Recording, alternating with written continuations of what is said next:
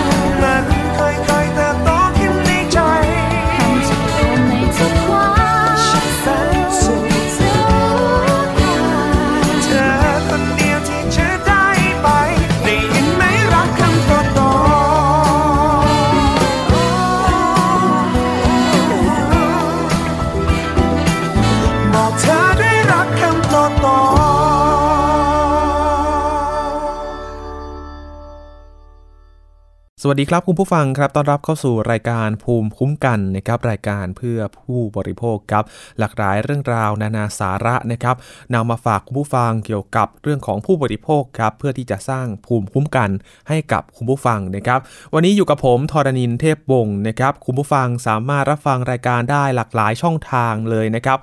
รับฟังการสดๆที่ www.thaipbsradio.com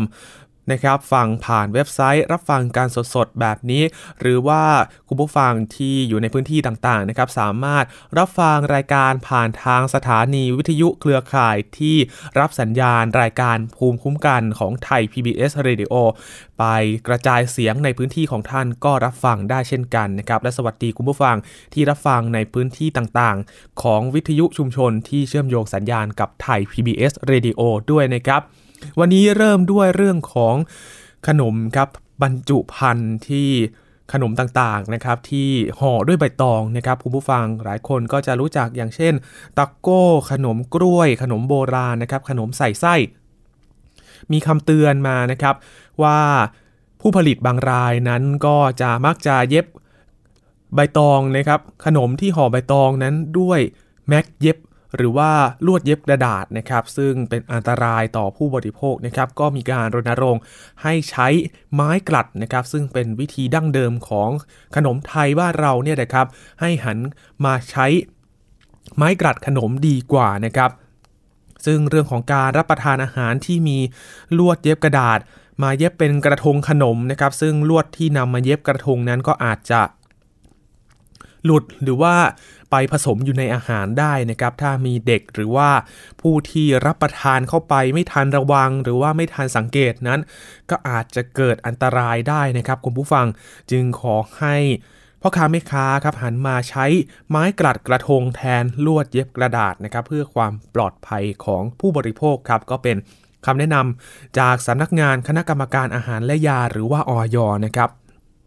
ซึ่งปัจจุบันนั้นขนมไทยและอาหารไม่น้อยนะครับ มีบรรจุภัณฑ์ที่ใช้วัตถุดิบจากธรรมชาติ เพื่อรักษาเอกลักษณ์นะครับ และก็ความสวยงามของขนมไทย อย่างเช่น ขนมตาล ขนมกล้วย ขนมถ้วยโบราณ ขนมตะโก้นะครับ หรือว่าขนมใส่ไส้ หรือว่าแม้กระทั่งห่อหมกเอง ซึ่งเป็นอาหารคาว ก็ใช้ใบตองมาทำเป็นภาชนะใส่อาหารเช่นเดียวกันนะครับแต่ก็พบว่าผู้ผลิตอาหารบางรายนะครับเหล่านี้ นำลวดเย็บกระดาษนี่แหละครับ มาใช้ในการเย็บใบตองเพื่อที่จะเป็นภาชนะใส่อาหารครับคุณผู้ฟัง ซึ่งที่ผ่านมาก็มีการพบว่ามีความเสี่ยงนะครับที่จะเกิดอันตรายกับการรับประทานอาหาร โดยเฉพาะกลุ่มของเด็กที่ อาจจะไม่ทราบนะครับว่า ไม่ทันระวังในการบริโภคหรือว่ารับประทานอาหารเข้าไปนะครับ ซึ่งผู้ใหญ่คุณพ่อคุณแม่เองก็ควรจะดูแลอย่างใกล้ชิดนะครับ เพราะว่าถ้าลวดเย็บกระดาษนี้หล่นไปในอาหารโดยที่เด็กรับประทานเข้าไปอย่างไม่ระวังลวดนี้ก็อาจจะเข้าไปติดบริเวณ ในช่องปาก ที่โคนลิ้นหรือว่าติดในหลอดอาหารบริเวณคอก็ได้นะครับ รวมถึงต่อมทอนซิลซึ่งอาจลึกลงไปปิด กล่องเสียงของเราได้นะครับทำให้เกิดอาการเจ็บคอเวลากลืนอาหาร หรือว่ากลืนน้ำลาย ถ้าโชคดีก็สามารถคายออกมาได้ แต่ถ้าบางรายอาจเข้าขั้นอันตรายนะครับ ถึงต้องพบแพทย์เพื่อผ่าตัดเลยนะครับ จึงขอเตือนผู้บริโภคนะครับ ให้มีความระมัดระวังในการบริโภคอาหารที่มีลวดเย็บกระดาษติดอยู่นะครับ คุณผู้ฟังไม่ใช่เพียงแต่ภาชนะที่ ทำจากใบตองเท่านั้นนะครับคุณผู้ฟังบางอาหารบางชนิดทำมาในภาชนะพลาสติก แล้วก็มีการเย็บด้วยลวดเย็บกระดาษนะครับ ก็ต้องเวลาแกะบรรจุภัณฑ์หรือว่าแกะกล่องใส่อาหาร ก็ต้องระมัดระวังนะครับ หยิบนำลวดเย็บกระดาษนั้นออกมาก่อนนะครับ เวลาแกะอาหารก็ระมัดระวังกันด้วยนะครับอีกทั้งนะครับหากจะซื้ออาหารที่ใช้ลวดเย็บกระดาษให้เด็ก หรือว่าผู้สูงอายุรับประทานนะครับควรเพิ่มความระมัดระวัง และก็ดูแลอย่างใกล้ชิดด้วยนะครับ โดยนำอาหารเท ใส่ภาชนะก่อนนะครับ ใส่จานใส่ถ้วยก็ตาม แทนการรับประทานจากถุงหรือว่าจากกระทง หรือว่าจากในกล่องพลาสติกนั่นเลย เพื่อเพิ่มความปลอดภัยให้กับตัวท่านเองรวมถึงลูกๆหลานๆรวมถึงผู้สูงอายุด้วยนะครับ ซึ่งรองเลขาธิการคณะกรรมการอาหารและยาครับนายแพทย์ภูมิลาบฉันทวิจิตวงศ์ก็ได้ บอกว่าทางออยเองก็ได้รณรงค์นะครับสำหรับผู้ผลิตที่ใช้วัตถุดิบธรรมชาติ และก็บรรจุภัณฑ์ในการบรรจุอาหารที่ปลอดภัยได้คุณภาพมาตรฐานนะครับ แต่ก็เป็นข้อดีนะครับที่ ใช้ใบตองหรือว่าใช้ภาชนะที่ปลอดภัยนะครับ เป็นการอนุรักษ์วัฒนธรรมไทยให้คงอยู่ไปด้วยนะครับ แต่ก็ต้องระมัดระวังในเรื่องของการเย็บกระดาษ หรือว่าเย็บกระทงนั่นเอง ก็ให้ทางที่ดีก็หลีกเลี่ยงการใช้แม็กเย็บนะครับ เครื่องเย็บกระดาษหันมาใช้ไม้กลัดแทน หรือว่าเป็นภาชนะที่ใส่อาหารนะครับ ซึ่งผลิตภัณฑ์อาหาร ที่ใส่กระทงหรือว่าใส่กล่องต่างๆ ก็พบได้ง่ายนะครับ ซึ่งพบได้ทั่วไปเลยทีเดียว จึงต้องระมัดระวังเป็นพิเศษนะครับ ก็ขอความร่วมมือนะครับพ่อค้าแม่ค้าทั้งหลายนะครับที่ขายอาหารจำพวกใส่กระทงหรือว่าใส่กล่องนะครับก็คำนึงถึงความปลอดภัยของผู้บริโภคด้วยนะครับ ในการรับประทานนะครับ ก็ใช้วัสดุอย่างอื่นเช่นไม้กลัด เพราะว่าก็เป็นวัสดุมาจากธรรมชาติอยู่แล้ว ใบตองก็มาจากทำวัสดุธรรมชาติอยู่แล้ว ก็เพิ่มไม้กลัดในการทำเป็นกระทงเข้าไป ก็เป็นการใส่ภาชนะที่ทำจากธรรมชาติเรียกได้ว่า 100%เลยนะครับคุณผู้ฟังครับ ก็สังเกตดีๆสำหรับคุณผู้ฟังที่ซื้ออาหารด้วยนะครับที่ซื้ออาหารที่เป็นห่อหมกขนมตาลขนมกล้วย ตะโก้หรือว่าจะเป็นขนมใส่ไส้เองก็ระมัดระวังด้วยนะครับ ซื้อมาได้ครับ แต่ระมัดระวังในการรับประทานด้วยนะครับเรื่องต่อไปครับคุณผู้ฟังครับนำมาฝากกันเรื่องของการตรวจสอบผลิตภัณฑ์ เรื่องของสุขภาพ โดยเฉพาะผลิตภัณฑ์เสริมความงามต่างๆนะครับ ซึ่งจริงๆแล้วผลิตภัณฑ์ต่างๆ นั้นมีระบบค่ะตัวเลขที่ระบุผลิตภัณฑ์อยู่นะครับ แต่ จะเชื่อหรือไม่จะตรวจสอบได้อย่างไรนั้น มาดูกันนะครับว่าจริงๆแล้วมีระบบที่จะสามารถตรวจสอบข้อมูลผลิตภัณฑ์ของเกี่ยวกับสุขภาพนี้ได้นะครับ ซึ่งในผลิตภัณฑ์นี้ก็ทั้งเป็นอาหารทั้งยาเครื่องสำอาง หรือว่าเครื่องมือแพทย์ รวมถึงวัตถุอันตรายที่ใช้ในบ้านเรือน หรือว่าทางสาธารณสุขนะครับ สามารถสืบค้นข้อมูลผลิตภัณฑ์นี้ได้ครับคุณผู้ฟังได้ที่เว็บไซต์ของสำนักงานอะ คณะกรรมการอาหารและยาหรือว่าอย.หรือว่าสามารถตรวจสอบได้ที่แอปพลิเคชันอย. Smart Application นะครับ หากพบผลิตภัณฑ์สุขภาพที่ผิดกฎหมายก็สามารถร้องเรียนได้ที่สายด่วน 1556 เช่นกันนะครับ ซึ่งปัจจุบันนี้มีการซื้อขายผลิตภัณฑ์ สุขภาพ เช่น อาหารเครื่องสำอาง โดยเฉพาะทางโซเชียลมีเดียเนี่ยแหละครับการซื้อของออนไลน์ พบมากขึ้น เนื่องจากว่าหลายๆ คนก็สะดวกนะครับ มีความสะดวกรวดเร็วในการซื้อของแล้วก็ในสมัยนี้เทคโนโลยีทันสมัยเข้าถึงได้ง่ายนะครับ มีโทโทรศัพท์มือถือสมาร์ทโฟนกันคนละเครื่อง อย่างน้อยคนละเครื่องกันแล้ว ก็ซื้อของโดยไม่ต้องเดินทางไปร้าน ด้วยตนเองสั่งซื้อผ่านทางออนไลน์นี่แหละครับอย่างไรก็ตามครับคุณผู้ฟังก็มักจะพบว่ามีผลิตภัณฑ์ที่มีการโฆษณาที่เรียกว่า เกินสรรพคุณ อวดอ้างเกินจริงไปนะครับ หลอกขายให้ผู้ผู้บริโภคนั้น สั่งซื้อของมาใช้โดยที่ผลิตภัณฑ์นั้นก็มีอวดอ้างสรรพคุณต่างๆ โดยผลิตภัณฑ์นั้นไม่ได้ผ่านการอนุญาตจากออยแล้วก็ไม่มีเลขทะเบียนด้วยนะครับ หรือว่า มีเลขทะเบียนก็จริงแต่ว่าเป็นเลขทะเบียนปลอม ดังนั้นครับคุณผู้ฟังจึงต้องตัดสินใจก่อนที่จะตัดสินใจซื้อนะครับ ก็ขอให้อ่านฉลากอย่างถี่ถ้วนก่อน หากอยากจะตรวจสอบว่าผลิตภัณฑ์ที่คุณผู้ฟังจะซื้อหรือว่าซื้อมาแล้ว ได้ผ่านการขออนุญาตจากออยหรือไม่ ก็ต้องสังเกตที่ฉลากผลิตภัณฑ์นะครับ โดยที่ ฉลากผลิตภัณฑ์นั้นจะต้องแสดงเลขของสารบบอาหารในกรอบเครื่องหมายออยซึ่งผลิตภัณฑ์ยาก็ต้องมีเลขทะเบียนตำรับยาด้วยนะครับ เช่น เลขทะเบียนยาเลขที่ G ทับ70ทับ85 และผลิตภัณฑ์เครื่องสำอางก็ต้องมีเลขใบรับแจ้ง 10 หลัก ซึ่งจริงๆแล้วทางออยเองก็ได้ทำระบบฐานข้อมูลผลิตภัณฑ์เพื่อที่จะ ทำให้ผู้บริโภคนั้น หรือว่าประชาชนที่ซื้อของหรือว่าก่อนที่จะตัดสินใจซื้อนี่แหละครับคุณผู้ฟังสามารถไปตรวจสอบ ข้อมูลที่จำเป็นก่อนที่จะเลือกซื้อได้ โดยสามารถตรวจสอบได้ที่เว็บไซต์ของออยเอง หรือว่าตรวจสอบได้ที่แอปพลิเคชัน ก็สามารถตรวจสอบได้นะครับ โดยที่เข้าไปที่เมนูตรวจเลขที่ผลิตภัณฑ์สุขภาพครับ แล้วก็กรอก เลขผลิตภัณฑ์สุขภาพ ระบบก็จะทำการดึงข้อมูลจากฐานข้อมูลกลางนะครับ ซึ่งสามารถตรวจสอบได้ทั้งผลิตภัณฑ์ ทั้งอาหาร ยาเครื่องสำอาง และก็วัตถุอันตรายที่ใช้ในบ้านนะครับ โดย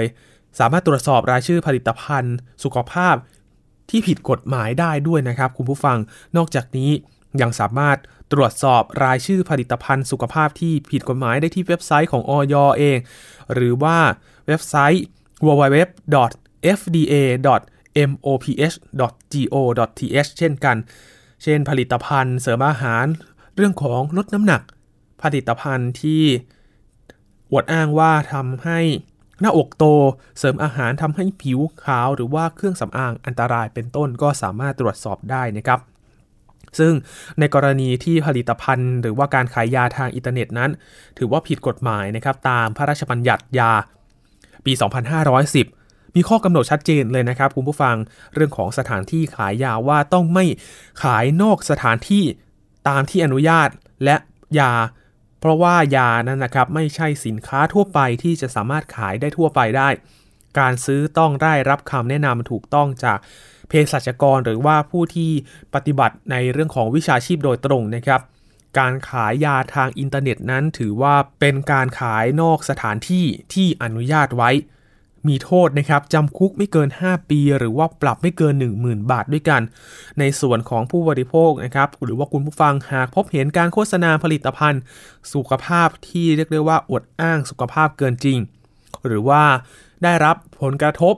หรือว่ามีข้อร้องเรียนกับผลิตภัณฑ์ที่คุณผู้ฟังใช้คุณผู้ฟังซื้อ ก็สามารถร้องเรียนได้ที่สายด่วนครับ 1556 สายด่วนของออยนะครับ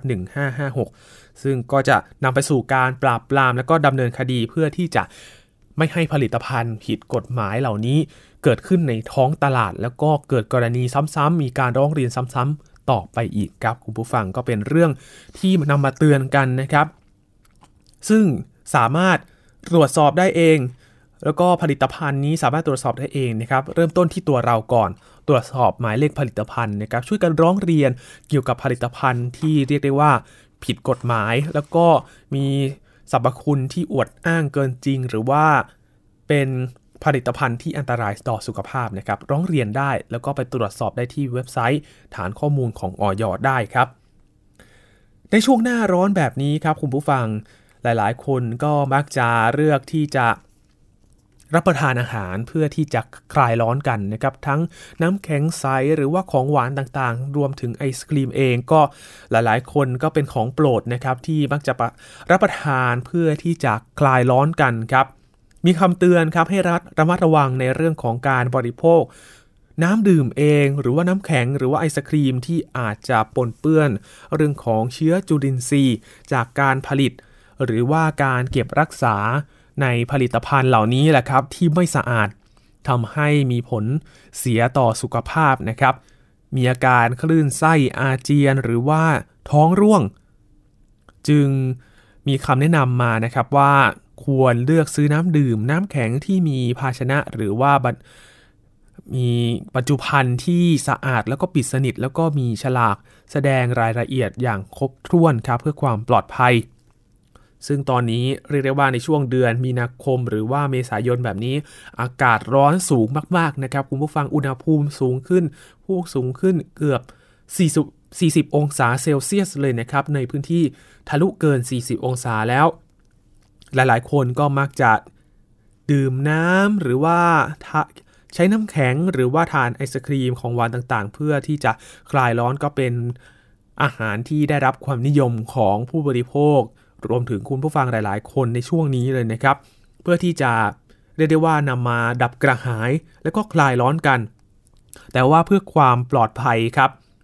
แล้วก็เพื่อเรียกได้ว่าสุขภาวะที่ดีในการบริโภคนะครับ ก็ต้องระมัดระวังในเรื่องของความปลอดภัยของ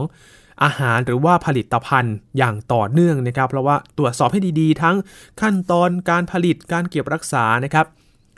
บางครั้งผลิตภัณฑ์เหล่านั้นก็อาจจะ ผลิตในที่ที่ไม่สะอาดไม่ปลอดภัยหรือว่าไม่ได้รับ ไม่ได้ผ่านมาตรฐาน แล้วก็อาจเกิดการปนเปื้อนของเรียกว่า เชื้อจุลินทรีย์ หรือว่าเชื้อโรคต่างๆ ที่เรียกว่าแพทย์แพร่กระจายอย่างรวดเร็วนะครับ ซึ่งจุลินทรีย์นี้ก็ก่อให้เกิดโรคของอาหารเป็นพิษ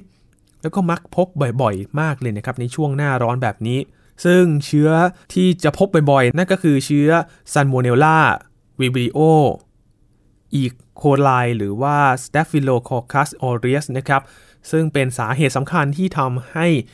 ผู้บริโภคนั้นมีอาการคลื่นไส้อาเจียน หรือว่ามีอาการท้องร่วงขึ้นมา ซึ่งก็ขอให้คุณผู้ฟังนะครับระมัดระวังในการรับประทานอาหารในช่วงหน้าร้อนแบบนี้เป็นพิเศษนะครับ โดยการเลือกน้ำดื่มนะครับ ควรจะเลือกบรรจุภัณฑ์ที่สะอาดและปิดสนิทนะครับ มีฝาปิดสนิท มีเรียกได้ว่าพลาสติกที่ หุ้มบริเวณฝาขวด แล้วก็ไม่มีมีการรั่วซึม หรือว่ามีรูรั่วบริเวณขวด หรือว่ามีคราบสกปรกอยู่บนขวดหรือเปล่า ซึ่งการเปิดใช้นะครับของลักษณะของน้ำที่บรรจุ น้ำต้องใสสะอาดไม่มีตะกอนไม่มีสีไม่มีกลิ่น หรือว่ามีรสชาติที่ผิดปกติไปนะครับ และสำหรับร้านค้าที่จำหน่ายน้ำเอง ก็ต้องไม่วางน้ำดื่มตากแดดนะครับ แล้วก็ไม่กักเก็บน้ำดื่ม ไว้ในที่ร้อนๆด้วย ส่วนในเรื่องของกรณีน้ำแข็งนะครับ คุณผู้ฟังควรสังเกตรายละเอียดบนฉลากให้ครบถ้วนนะครับ ต้องมีข้อความว่า น้ำแข็งใช้รับประทานได้ สังเกตข้อความนี้ด้วยนะครับ ด้วยตัวอักษรสีน้ำเงิน โดยถุงที่บรรจุต้องสะอาดนะครับ โดยเฉพาะน้ำแข็งที่บรรจุถุงที่จำหน่ายในร้านสะดวกซื้อหรือว่าร้านค้าที่มีตู้แช่ ที่มีการแพ็คมาเป็นถุงแล้วนะครับ ต้องปิดผนึกแน่นหนาไม่ฉีกขาดน้ำแข็งต้องใสสะอาดไม่มีคราบ ไม่มีสีหรือว่ามีกลิ่นที่ผิดปกติ ไม่มีตะกอนหรือว่าเศษฝุ่นผงเข้าไปปนเปื้อนอยู่ในน้ำแข็งนะครับ นอกจากนี้ควรสังเกตสถานที่เก็บ หรือว่าภาชนะที่บรรจุน้ำแข็งด้วยนะครับ อย่างพอซื้อน้ำแข็งมาเอาไปใส่กระติกหรือว่าในถัง สังเกตดีๆ หรือว่าทำความสะอาด ล้างถังก่อนล้างล้างกระติกก่อนนะครับ เพื่อที่จะทำให้มีเรียกได้ว่าภาชนะที่บรรจุนั้น มีความสะอาดและก็ปลอดภัยด้วย ส่วนไอศครีมครับคุณผู้ฟังภาชนะต้องบรรจุ ต้องสะอาดแล้วก็ปิดสนิทไม่ฉีกขาดหรือว่าไม่ถูกแกะมาก่อน สังเกตได้ว่าการที่จะไม่มี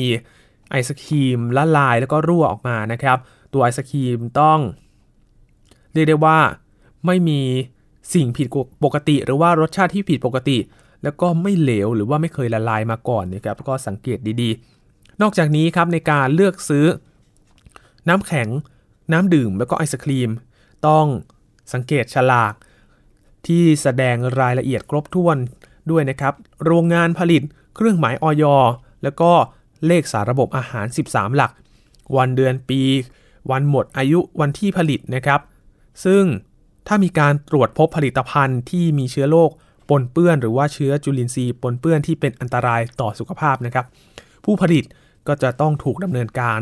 ตามกฎหมายนะครับคุณผู้ฟังโดยจัดเป็นอาหารผิดมาตรฐาน มีโทษปรับไม่เกิน 50,000 บาท และถ้าจัดเป็นอาหารไม่บริสุทธิ์ต้องระวางจำโทษคุกไม่เกิน 2 ปีนะครับ หรือปรับไม่เกิน 20,000 บาท หรือว่าทั้งจำทั้งปรับ ซึ่งสามารถร้องเรียนไปได้ที่สำนักงานสาธารณสุขจังหวัดทุกจังหวัดนะครับ หากพบปัญหาเพื่อที่จะได้ร่วมมือกันนะครับในพื้นที่ต่างๆเอง ที่มีผลิตภัณฑ์เรื่องของความไม่ปลอดภัยหรือว่าผิดมาตรฐานนะครับ ร้องเรียนได้ที่สาธารณสุขจังหวัด เพื่อที่จะได้ช่วยกระจายข่าวนะครับ แล้วก็เป็นการนำผลิตภัณฑ์เหล่านั้น ออกสู่ท้องตลาดออกสู่ร้านค้าโดยเร็ว เพื่อความปลอดภัยของผู้บริโภคคนอื่นๆนะครับ แล้วก็จะไม่เป็นอันตรายต่อสุขภาพอีกด้วยครับ เอาละครับช่วงนี้พักกันสักครู่ก่อนนะครับ แล้วกลับมาติดตามรายการภูมิคุ้มกันต่อในช่วงที่ 2 ครับ เกราะป้องกัน เพื่อการเป็นผู้บริโภคที่ฉลาดซื้อ และฉลาดใช้ ในรายการ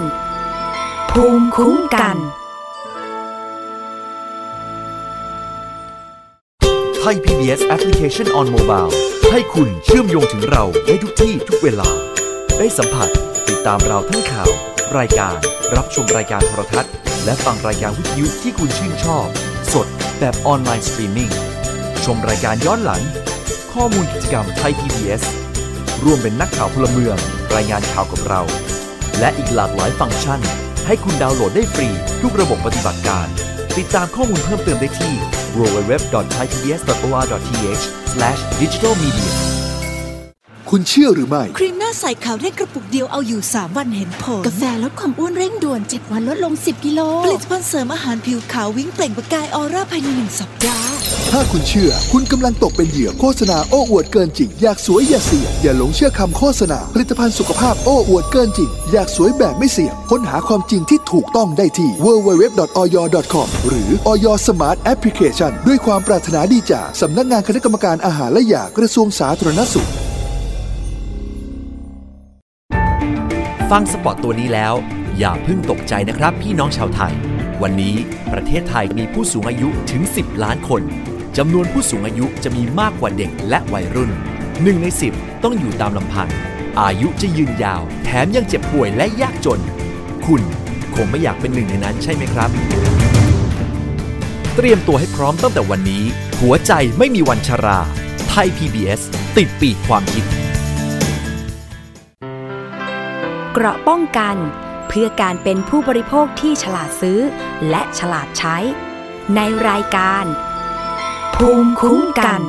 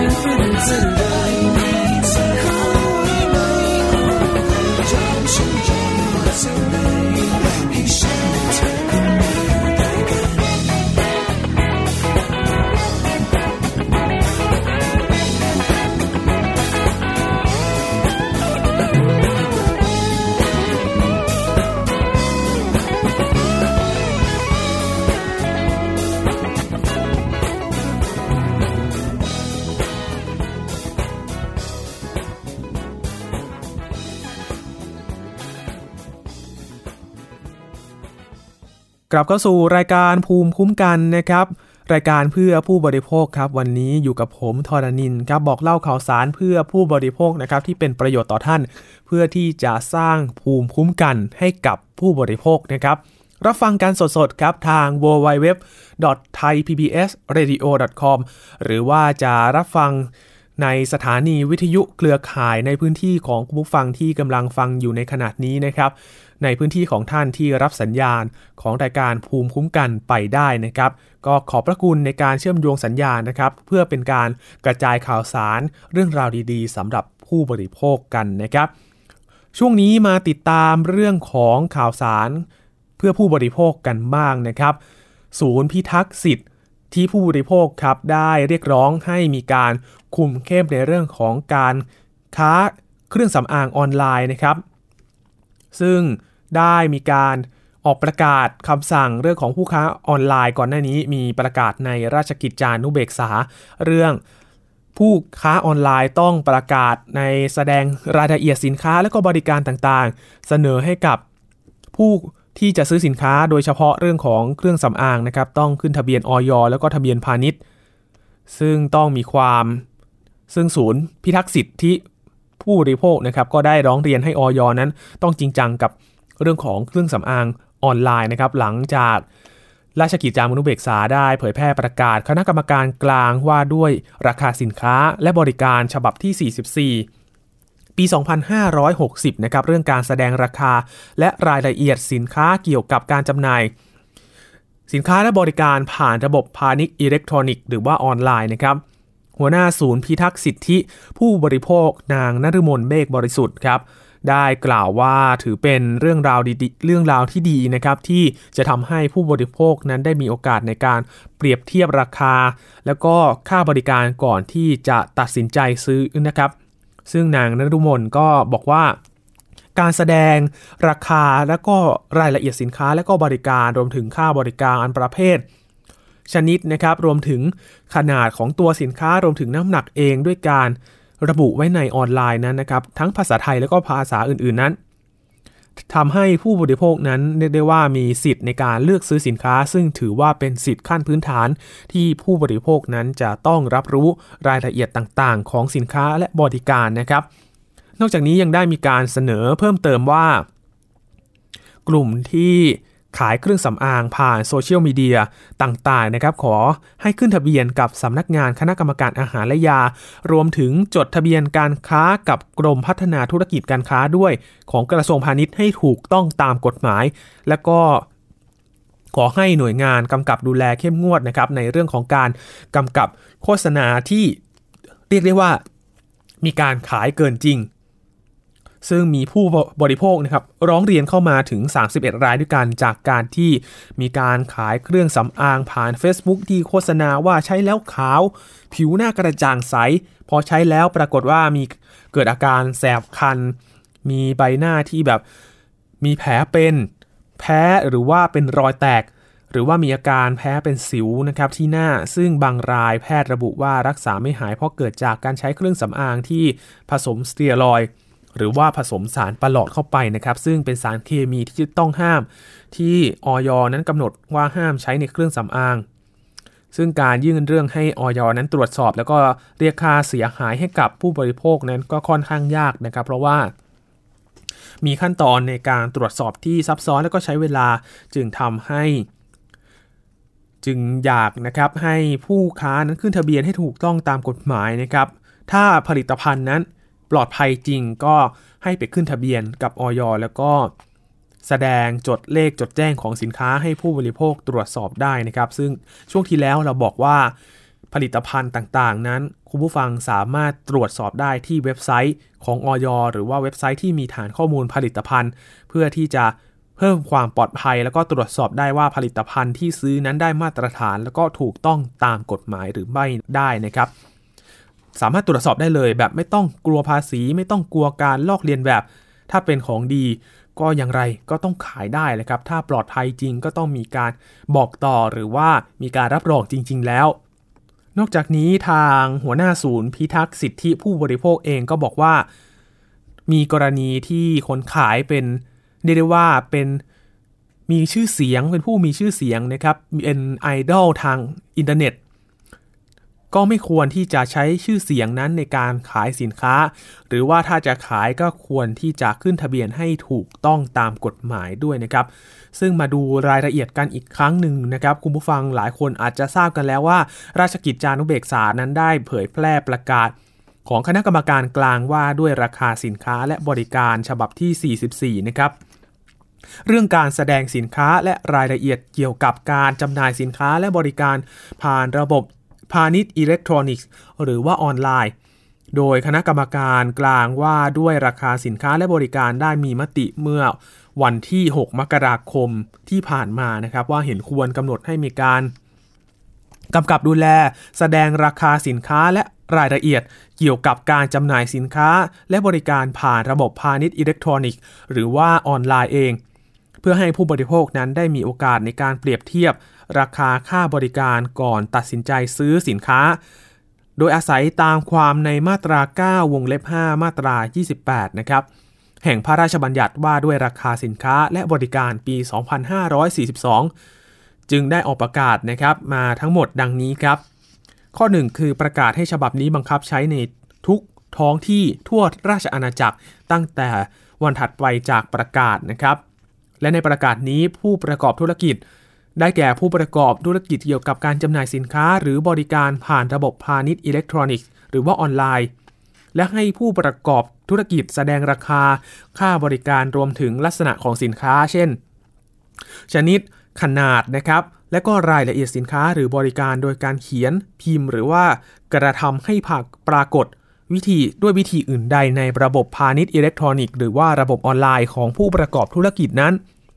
ในลักษณะที่ชัดเจน ครบถ้วน แล้วก็เปิดเผยสามารถอ่านได้โดยง่าย โดยการแสดงราคาจำหน่ายสินค้า ค่าบริการตามวรรคหนึ่งนะครับให้แสดงราคาต่อหน่วย หรือว่าราคาค่าบริการนั้นจะ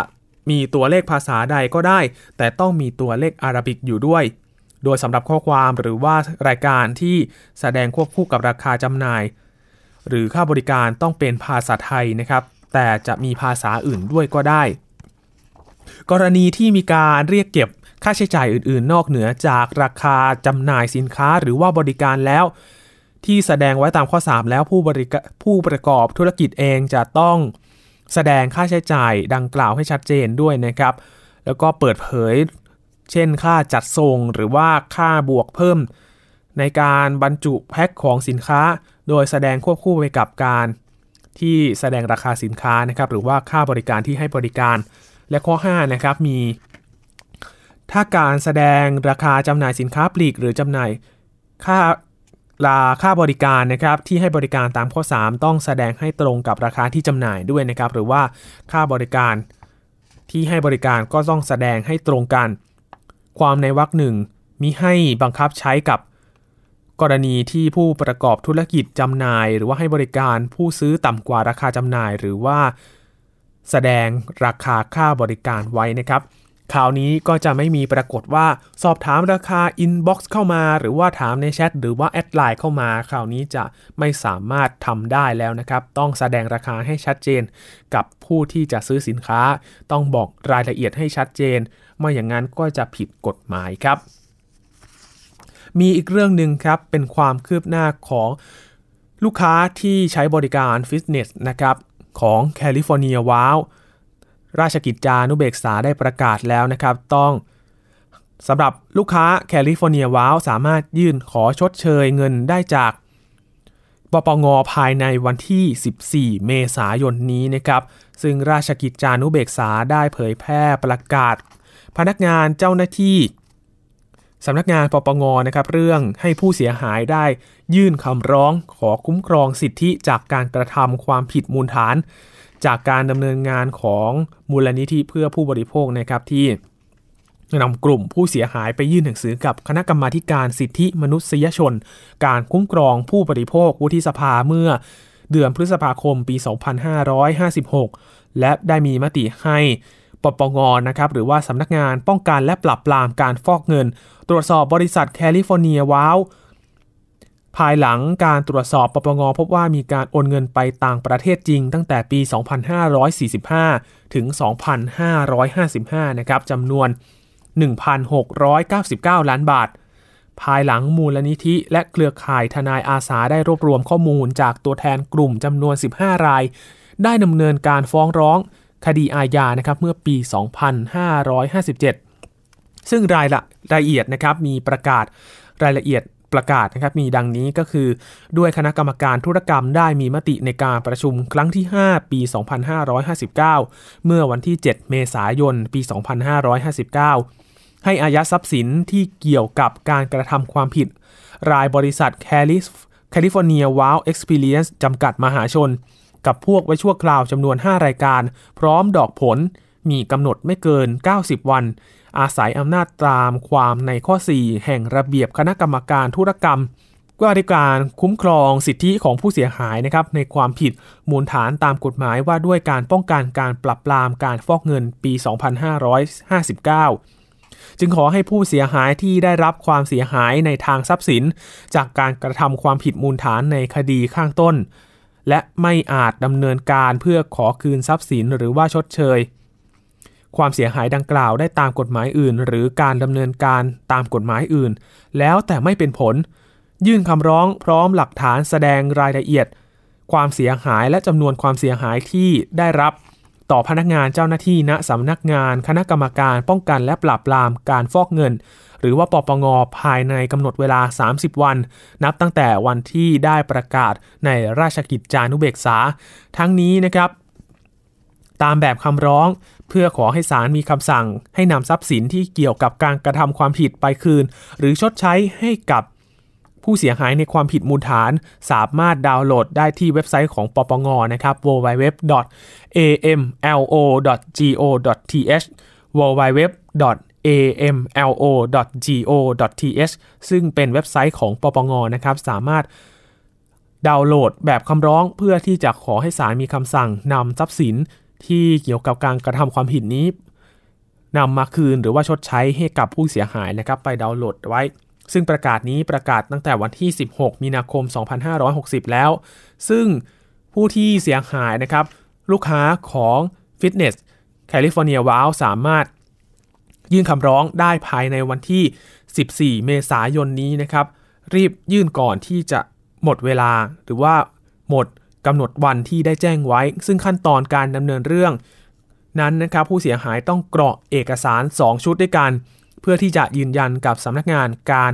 ป้องกันและปราบปรามการฟอกเงินด้วยตนเองนะครับ อันที่ 1 คือแบบคำร้องขอให้ศาลมีคำสั่ง นั้นนะครับ อย่างที่บอกไปสามารถดาวน์โหลด แล้วก็กรอกแบบฟอร์มก่อนนะครับ และอันที่ 2 แบบบันทึกคำให้การ โดยแบบบันทึกคำให้การนี้ต้องไปขอและก็ดำเนินการต่อเจ้าหน้าที่ที่สำนักงานป้องกันและปราบปรามการฟอกเงินด้วยตนเองนะครับทำแบบเอกสาร 2 ชุดนี้ให้พร้อมก่อน แล้วก็ยื่นคำร้อง ขอพิทักษ์ทรัพย์ภายในวันที่ 14 เมษายนนี้นะครับ หากสงสัยเรื่องของการกรอกแบบฟอร์ม ให้โทรสอบถามที่ปปงครับที่สายด่วน 1710 หรือว่าที่เบอร์ 02-219-3600 นะครับ 02-219-3600 ไปสอบถามปปงนะครับเรื่องของการดำเนินการเพื่อที่จะขอเงินค่าชดใช้คืนนะครับสำหรับลูกค้าแคลิฟอร์เนียว้าวครับภายในวันที่ 14 เมษายนนี้นะครับปิดท้ายภูมิคุ้มกันวันนี้ด้วยเรื่องของการติดกล้องที่หน้ารถนะครับคุณผู้ฟังกล้องหน้ารถนี่ถือว่าเป็นหลักฐานชิ้นสำคัญเลยนะครับ หากเกิดอุบัติเหตุ หรือว่าพบเห็นอุบัติเหตุที่อยู่ข้างหน้าเรา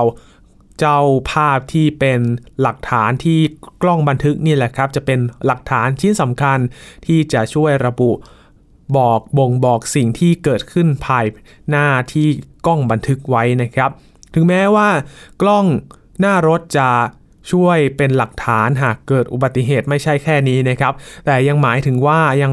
บริษัทประกันภัยก็จะได้รับอานิสงส์นี้ไปด้วย แต่ผู้ประกอบการหลายรายก็ปฏิเสธที่จะลดเบี้ยประกันก่อนหน้านี้คอปพอบอกว่าถ้าติดกล้องหน้ารถ หากเกิดอุบัติเหตุนั้น ก็จะลดเบี้ยประกันได้ถึง 5-10%ด้วยกันนะครับ เหตุผลที่บริษัทไม่ยอมก็เพราะว่าอ้างว่าเรื่องของคุณสมบัติกล้องนี่แหละครับคอปพครับเลยประกาศ ออกมาบังคับใหม่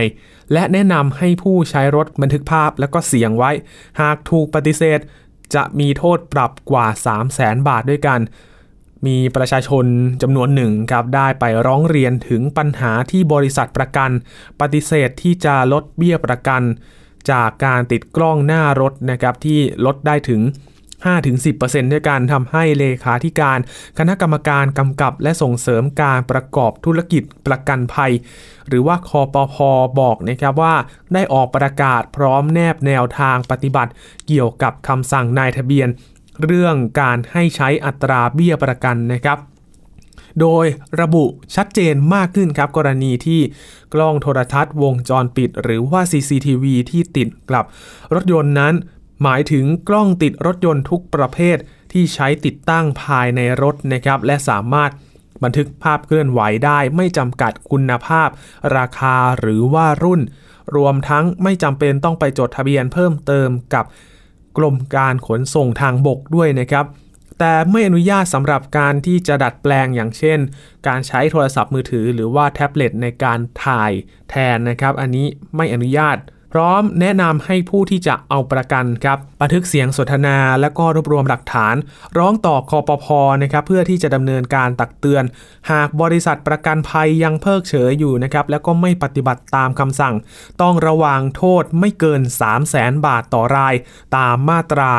90 ของพระราชบัญญัติประกันวินาศภัย พร้อมประกาศช่องทางการสื่อสารต่างๆ รวมทั้งในโซเชียลของคอปพด้วยนะครับ ขณะที่นายทะเบียนและประธานคณะกรรมการกฎหมายและกฎระเบียบ สมาคมประกันวินาศภัยนายอารันศรีว่องไทย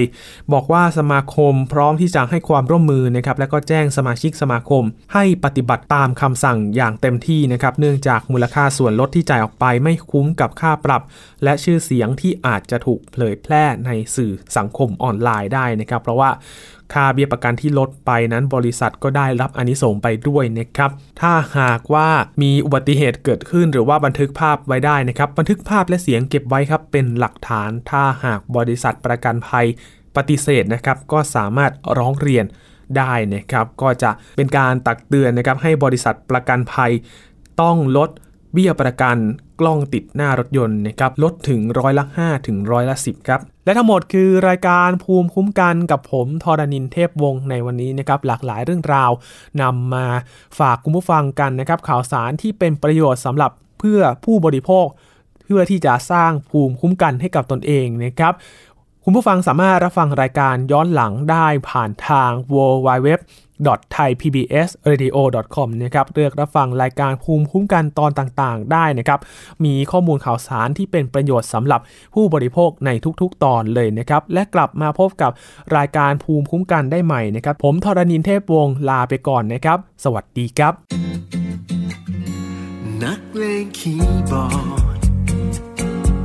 ตอนหน้าไม่กล้าบอก แต่ถ้ามีคีย์บอร์ด พิมพ์ออกไป นักเลงคนหนึ่ง พูดซึ้งเป็นกับเขาเสมอไร พูดความรู้สึก พูดความในใจ ต้องใช้แป้นพิมพ์ จะพูดคำว่า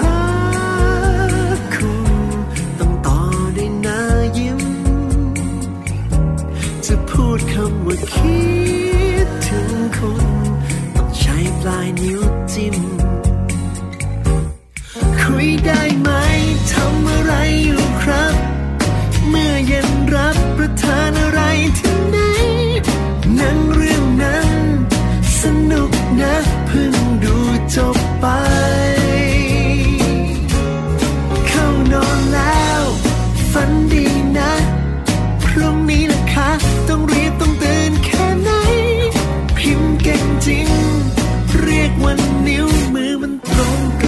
ใจ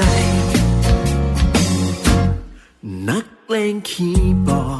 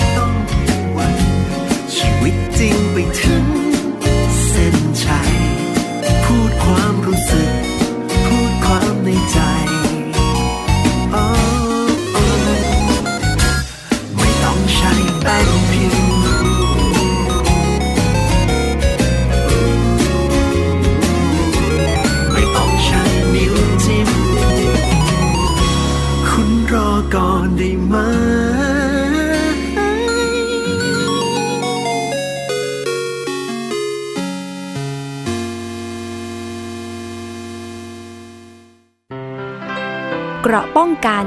เพื่อการเป็นผู้บริโภคที่ฉลาดซื้อ และฉลาดใช้ ในรายการ ภูมิคุ้มกัน